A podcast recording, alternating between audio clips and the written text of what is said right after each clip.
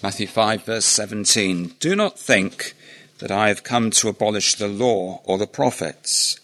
I have not come to abolish them, but to fulfill them. I tell you the truth, until heaven and earth disappear, not the smallest letter, nor the least stroke of a pen will by any means disappear from the law until everything is accomplished. Anyone who breaks one of the least of these commandments and teaches others to do the same will be called least in the kingdom of heaven. But whoever practices and teaches these commands will be called great in the kingdom of heaven. For I tell you that unless your righteousness surpasses that of the Pharisees and the teachers of the law, you will certainly not enter the kingdom of heaven. You've heard that it was said to the people long ago, Do not murder, and anyone who murders will be subject to judgment. But I tell you that anyone who is angry with his brother will be subject to judgment. Again, anyone who says to his brother, Raca, is answerable to the Sanhedrin, but anyone who says, You fool, will be in danger of the fire of hell. Therefore, if you're offering your gift at the altar, and there remember that your brother has something against you, leave your gift there in front of the altar. First, go and be reconciled to your brother. Then come and offer your gift. Settle matters quickly with your adversary who's taking you to court. Do it while you are still with him on the way, or he may hand you over to the judge, and the judge may hand you over to the officer, and you may be thrown into the prison. I tell you the truth, you will not get out until you have paid the last penny. Well, keep your Bibles open there because uh, we're going to be looking at that passage together. Uh, we're looking all week at the Sermon on the Mount.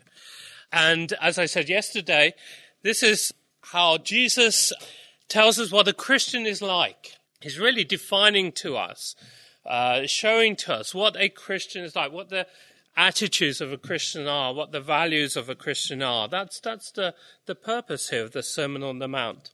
And so yesterday we were looking at salt and light and we were saying that we are uh, different and therefore we make a difference in the world. We are salt and light in this world. And today we're going to answer the question, well, how are we different? What makes us different? And we're going to look at the, this passage that was read to us earlier.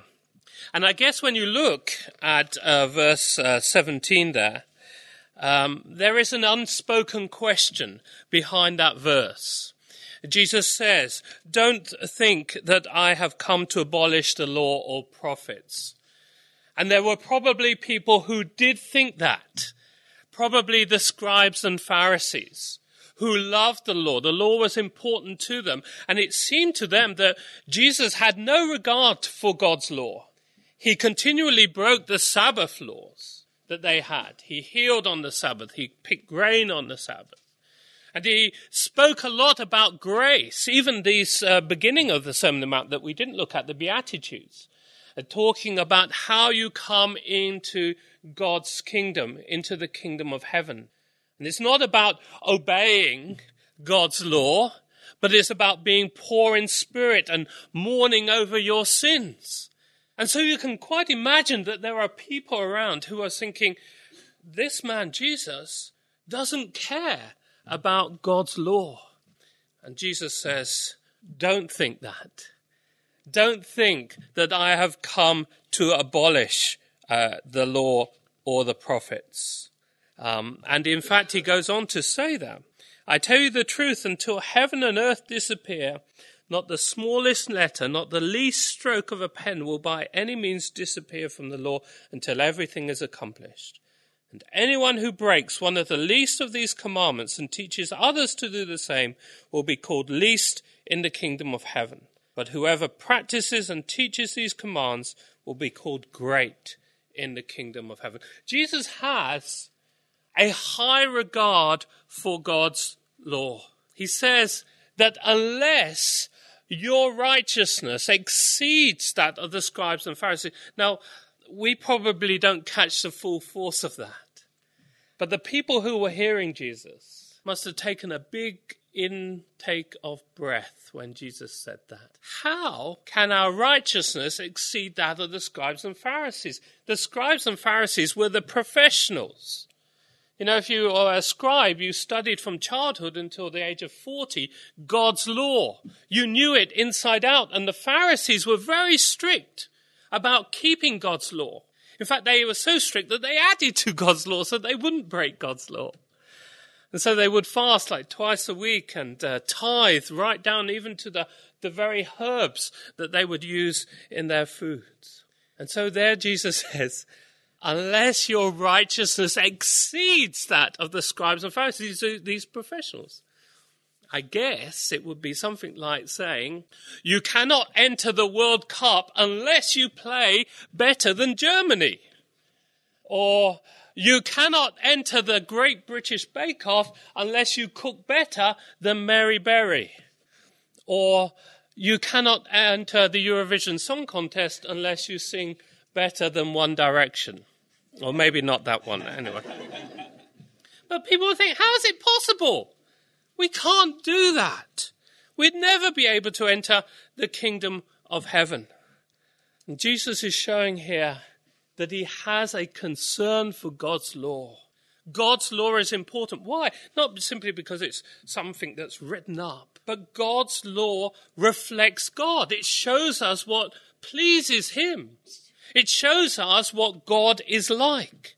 And if we were made to reflect God, to show His glory, then when we break His law, we are not fulfilling the purpose for which we are made. In fact, we are misrepresenting God.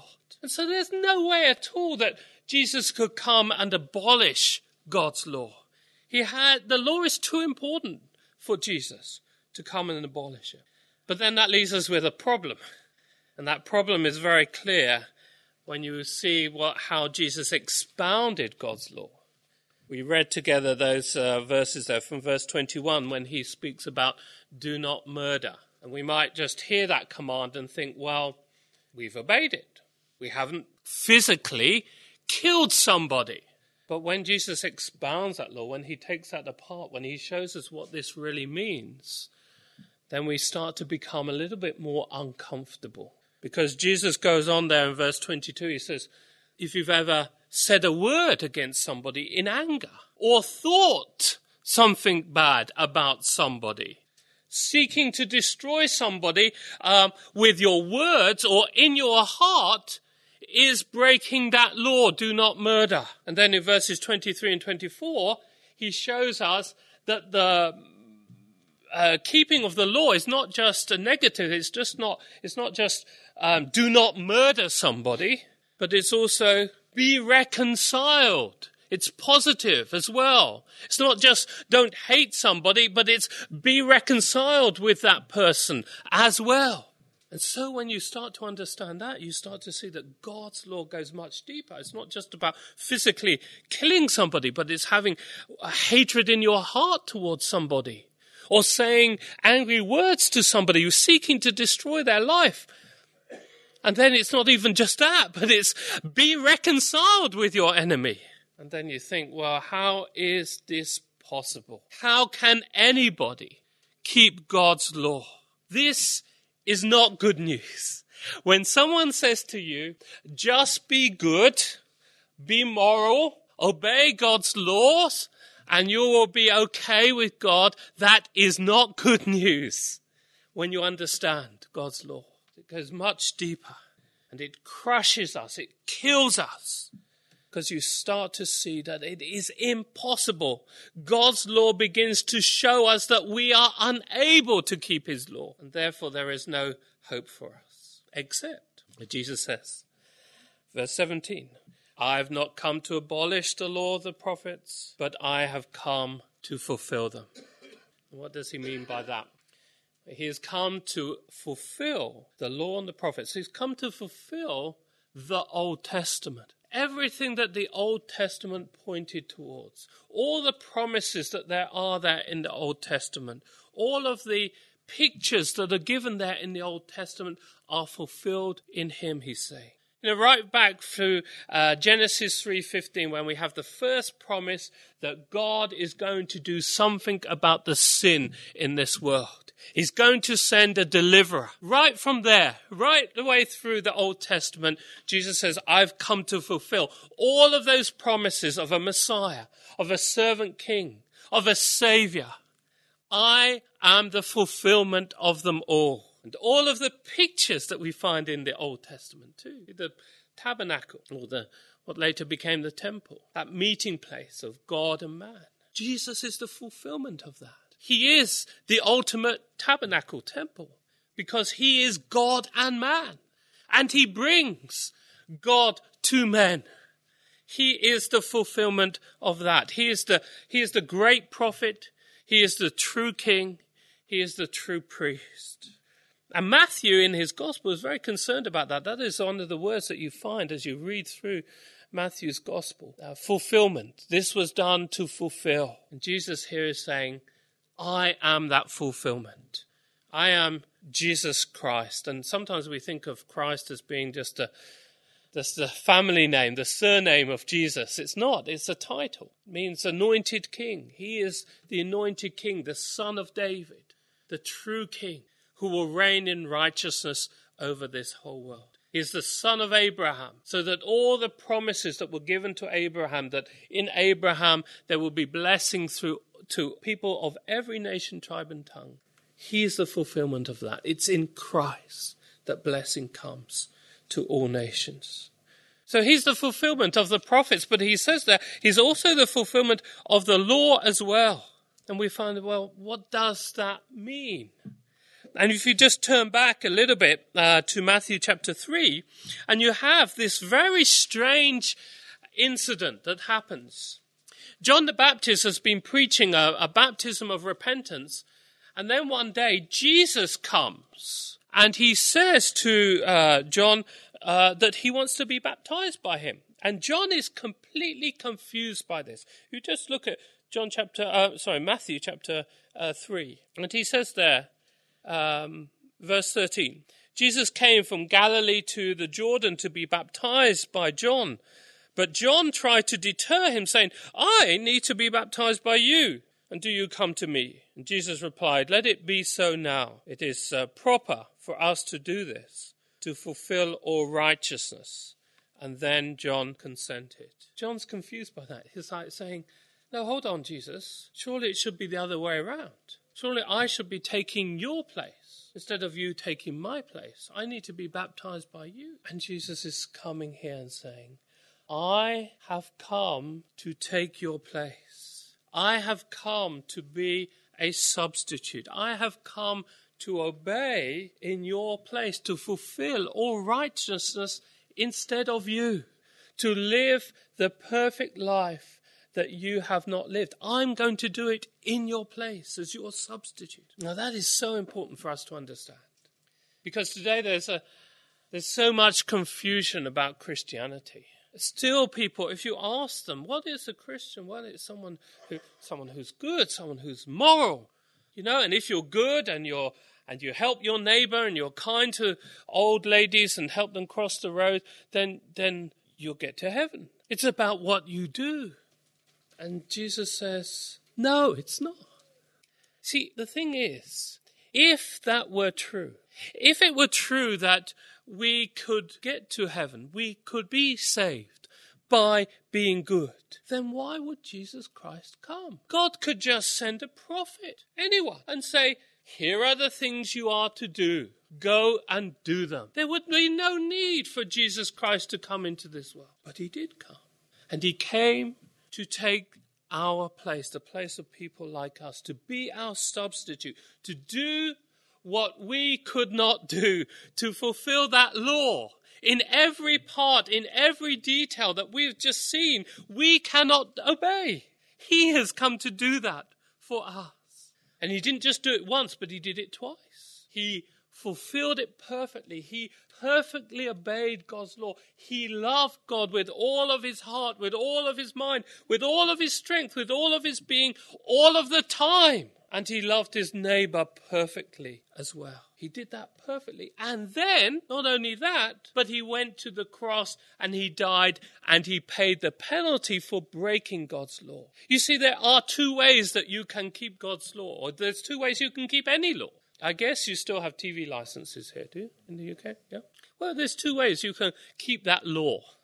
You can buy a TV license, and then the law has no hold on you. If they come knocking at your door, you can produce this piece of paper and say, I have a license. I have obeyed the law. Or you may not buy a TV license and get caught. I'm sorry, I'm not recommending that, please.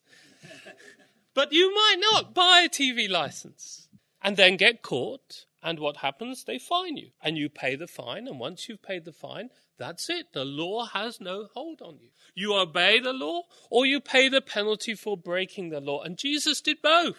He obeyed God's law perfectly and he paid the penalty for breaking God's law in the place of people like us.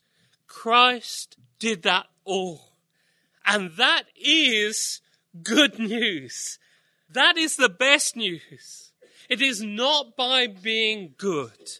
It is not by being moral. It is not by trying harder, but it is simply by taking hold of Jesus Christ, of being joined to Him by faith. We just had a, a wedding in, in Latvia the last week before we came, and it was just wonderful to see. And one, one of the things that, you know, you do in a marriage service is, you know, all that I have I give to you, and all that I have I give to you. And you make that swap, yeah? And it's the same when we join to Christ. We're married to Him. And all that we have is Christ. What do we have? Sin and disobedience. Christ takes it all. And all that He has perfect righteousness, goodness, and holiness it's counted as ours by faith, by trust in Christ. Our sins are forgiven, they're cleansed, they're pardoned, they're washed away and Christ's perfect record, his perfect obedience, is counted as mine. I stand before God as righteous as Christ, not because I've been good, but because Christ was good for me. And we could stop there, but I think there's even more. Because when Jesus talks about our righteousness exceeding that of the scribes and Pharisees, we have to understand well, what was the righteousness of the scribes and Pharisees? What kind of righteousness did they have? And you can read later in Matthew's Gospel, Matthew 23, for example, where Jesus talks about uh, the scribes and Pharisees, or particularly the Pharisees there, teachers of the law. And he talks about them as being hypocrites. He talks about this external righteousness that they have. They, they look good on the outside, they are like whitewashed tombs, but inside full of dead bones. There's hypocrisy, there's wickedness, there's greed and self indulgence inside, but on the outside they look great. Pharisees make great neighbors. They cut the grass, they keep their house in order. They're the best neighbors to have. But Jesus looks deeper than just the externals. He looks at their heart. And all that they do, he's saying, is not out of love for him and out of love for others, but it is out of love for themselves, to look good, to have that reputation. And as we read the, the Gospels, it's very easy for us to condemn the Pharisees. And yet we need to turn the light upon ourselves and ask ourselves those questions. It's very easy to look good as a Christian, to do the right things to say the right words, to come and sing hymns and songs, and to pray out loud. But is it just external? Does it come from my heart? Does it come because I've been touched by the, the wonderful grace of God and I'm so thankful for what He has done for me? Or is it just a front? Is it just an act? We need to ask ourselves those questions.